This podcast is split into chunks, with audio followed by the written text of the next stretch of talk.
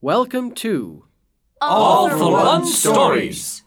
the story you will be listening to is The Nightmare of Prince Pretzelski by Kelsey McIntyre. It had been nearly two weeks since the dragon had appeared, glittering gold and black against the blackish red clouds and trailing smoke across the peaks of Prince Pretzelski's palace. Naturally, Prince Pretzelski had noticed the dragon.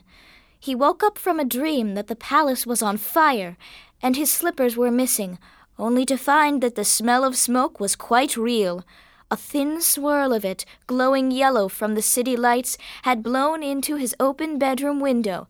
He sucked in a breath out of surprise, paused, and heard the unmistakable noise of the dragon overhead, creaking and straining like a ship's mast.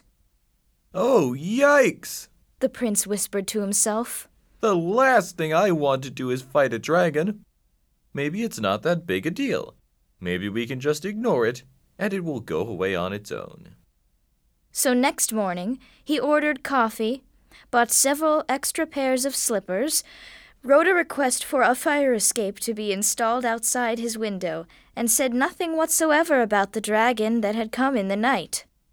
This alarmed his attendants, who had spent the latter half of the night sharpening and polishing various weapons. But what could they do?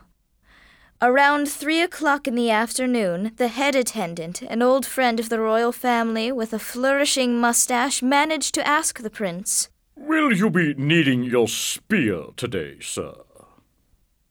Prince Pretzelski assumed a half offended, half puzzled expression. No, certainly not. I see no reason to pick a fight, especially with you know what kind of creatures. In this way, twelve nights and twelve days passed. One of these days, that dragon will get really bored and set fire to us all. An attendant complained one evening in the servants' common room. Yes, if only the prince would make use of his spear before it's too late. Another attendant agreed. Perhaps there is a way.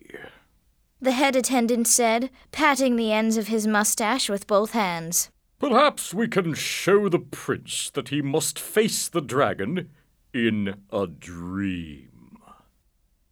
For several seconds, no one moved and everyone thought. The common room was as quiet as a Persian rug. But how can we make him dream what we want him to dream? One attendant finally asked as she resumed laying oranges and grapes into a basket. It is all very simple.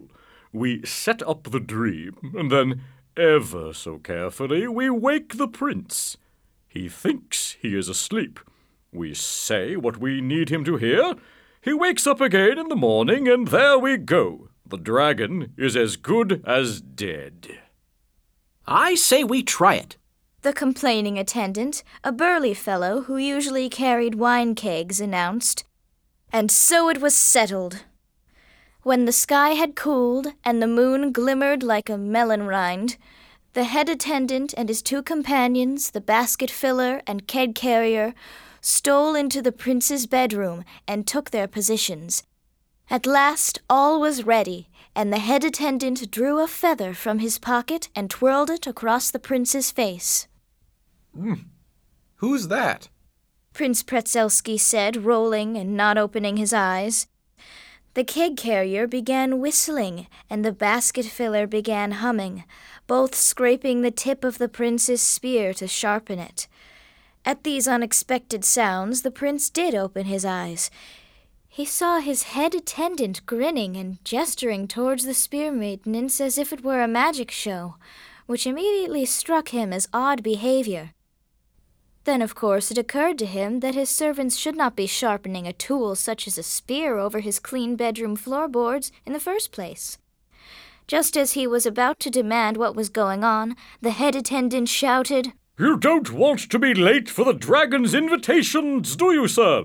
We thought a spear might be in order, since a tea party can easily become a duel when dragons are involved. A tea party? But I don't drink tea. I drink coffee. How could I be going to a tea party with a dragon? Exactly what you should tell the dragon when you get there. Oh, look! How wonderful! A rat! A perfect opportunity to test your slaying skills. A rat? Prince Pretzelski yelped, flying to his feet and ready to leap for the chandelier if necessary. Oh, don't worry, sir. You have cheese, remember? Here it is. Prince Pretzelski, still shaking, found a lump of waxy cheese between his fingers. He eyed the corner and could, in fact, make out a small, blacker than shadow, scrabbling, rat shaped shape. Oh no! What should I do? What should I do? It's coming for me! The prince shrieked and grabbed the front of the head attendant's dressing gown with his non greasy hand. Before anyone could answer, he flung the piece of cheese out the bedroom window and buried his face in the curtain. Run, fetch! Is it running? Use your other cheese, sir, to lure it into the open, where you can trap it with this colander. And the head attendant tucked another cheese lump into the prince's hand and held out a colander from the kitchen. The prince groaned, but tiptoed toward the middle of the room where the two spear sharpeners were now standing watch over the rat, a pillow in each of their fists. Prince Pretzelski quavered and rolled the cheese back and forth with his thumb and forefinger. Here, rat, here, ratty. Don't charge, just that's right. Creep over here and take the treat. The rat obeyed, and, as soon as his paw touched the morsel, the prince tossed the colander, which clanged against the ground and almost bounced under the bed. To keep it in place, the two attendants clamped their pillows on top of it, and then sat on the whole heap for good measure. Wondrous and magnificent! But now you must go to bed so that you'll be well rested when you meet the dragon tomorrow. It will be terrified when it sees you coming. It should be. Nasty rat. As softly as they could, the basket filler, keg carrier, and mustache wearer picked up their props and slipped out of the room. The prince, exhausted from his stressful encounter with the rodent, was already two thirds of the way back to sleep. The next morning, when the head attendant brought in the usual coffee, he was delighted to see that the prince was already dressed and bustling about. Ah, thank you. You know, I had the strangest dream last night. You were in it, and it turns out I'm going to fight the dragon after all. Why, so that's fantastic. Shall I prepare your spear then? No, no, there's no need for a spear. I will need you to procure several wheels of cheese, preferably cheddar, and a large cage resembling, uh, the things cooks use to drain spaghetti. Colanders, sir? Yes, a cage that resembles one of those. I will go out to meet the dragon as soon as you get back. Oh, and after this dragon business is over, we need to see about ordering some mouse traps.